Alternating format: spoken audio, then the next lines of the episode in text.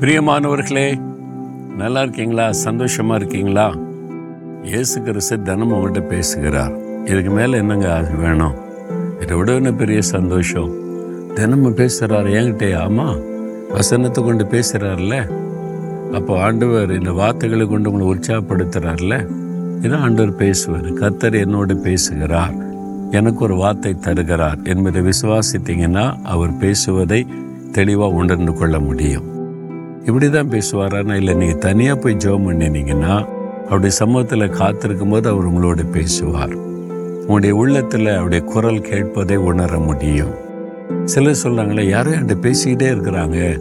என்ன பேசுகிறாங்க செத்து போயிரு தற்கொலை பண்ணிடுன்றாங்க ஜெபம் பண்ண பிசாசு ஓடுது விடுதலை ஆயிடுறாங்க.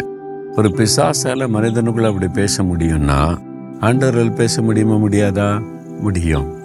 நீங்க விசுவாசித்தா ஆண்டவரை முழுமையா சொந்தமாக்கிட்டா அவருடைய குரல் உங்களுக்குள்ளே கேட்கும். அப்போ ஆண்டவர் இந்த வசனத்தை கொண்டு உங்களோட பேசுகிறார். இன்னைக்கு என்ன வசனத்தை கொண்டு பேசுகிறார்னு பார்த்தீங்கன்னா ஏசை அறுபத்தி ஓராம் அதிகாரம் ஏழாம் வசனத்தில் உங்கள் வெட்கத்திற்கு பதிலாக ரெண்டு தனியான பலன் வரும். அதான் ஆண்டு சொன்னார் என் மகனே மகளே நான் வெட்கப்பட்ட சூழ்நிலையில் இருக்கிறேன். அவமானத்துக்கு நடுவில் இருக்கிறேன் நிந்தை பரிகாசத்துக்கு நடுவில் நான் இருக்கிறேன். வெட்கப்பட்டு போவேனோ அப்படின்னு கலைஞன் இருக்கிறேன் ஏற்கனவே வெட்கப்பட்டு போயிட்டேன் அப்படி கலங்குறீங்களா? அண்டு சொல்லார் வெட்கத்திற்கு பதிலாக ரெண்டு தனியான பலன் வரும். எனக்கு ஒரு குடும்பத்தை தெரியும். பல வருஷமா அவனுக்கு குழந்தைகள் இல்லை. அதனால பக்கத்து வீட்டில் உள்ளவங்க சொந்தக்காரங்க ஐயோ மனுஷனுடைய வார்த்தைகள் அவனை காயப்படுத்தி ஏதாவது ஒரு விசேஷத்தை போனால் கூட ஒதுக்கிடுவாங்க நீ இருக்கு வந்து நிற்கிற உனக்கு தான் குழந்தை இல்லைல்ல ஒதுங்கி நில்லு அப்படின்னு சொல்லி குடும்ப ஃபங்க்ஷனில் கூட நிற்க விட மாட்டாங்க. பொல்லாத மனிதர்கள் மனுஷனுடைய இருதயத்தை புரிந்து கொள்ள தெரியாத சுயநலவாதிகள். அதனால் அவனுடைய இருதயம் காயப்பட்டு ரொம்ப அழுது கொண்டே வருவாங்களாம். இந்த கணவன் மனைவி ரெண்டு பேருமே அதனால எந்த சொந்தக்கார வீட்டுக்கும் போவதில்லை ஃபங்க்ஷனுக்கும் போவதில்லை. வேலை செய்கிற இடத்துல இந்த சகோதரர் சொல்கிறார் வந்து இன்னொன்று குழந்தை இல்லையா? அப்படின்னு கேட்டு ஒரு ஒரு நக்கலாக அவமானமாய் பேசுவது. அழுது கொண்டே வருவாராம் வீட்டில் வந்து பார்த்தா மனைவி அழுது கொண்டு இருப்பாங்க அதனால யாரையும் ஃபேஸ் பண்ண முடியாத அளவுக்கு ஒரு அவமான நிந்தை. அதுக்கு மத்தியில் கலங்கி நின்றாங்க. இப்போ இயேசுவை தேட ஆரம்பித்தாங்க ஆண்டவர் பற்றி கேள்விப்பட்டு இயேசுகிட்ட வந்தா ஆண்டவர் ஆசீர்வதிப்பான்னு சொல்றாங்களே ஜெபிக்கெல்லாம் வந்தாங்க. நான் உங்களுக்கு ஆறுதல் சொல்லி ஜெபம் பண்ணி ஆண்டவர் சொன்னார் வெட்கத்திற்கு பதிலாக ரெண்டத்தனான பலன் வரும்.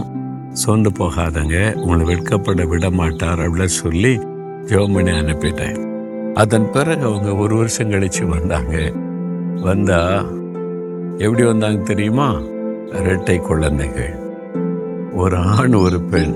ஆணுக்கு ஒரு குழந்தை கையில் வைத்து கொண்டா எவ்வளோ சந்தோஷம் இல்லை? அவங்க எவ்வளோ நிந்தை பரிகாசம் கேவலமாக பேசப்பட்டாங்களோ அந்த மக்கள் வெட்கப்பட்டு போகும்படி.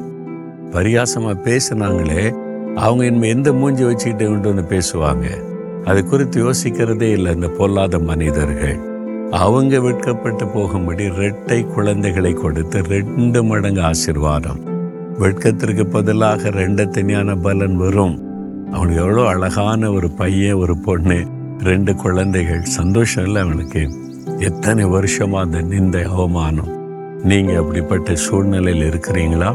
வெட்கப்பட்டு போயிருவனோ அப்படின்ற சூழ்நிலையில் ஆண்டவர் வாக்கு கொடுக்க என் மகனே நீ வெட்கப்பட்டு போவதில் ரெண்டத்தினான பலனை காண்பாய்.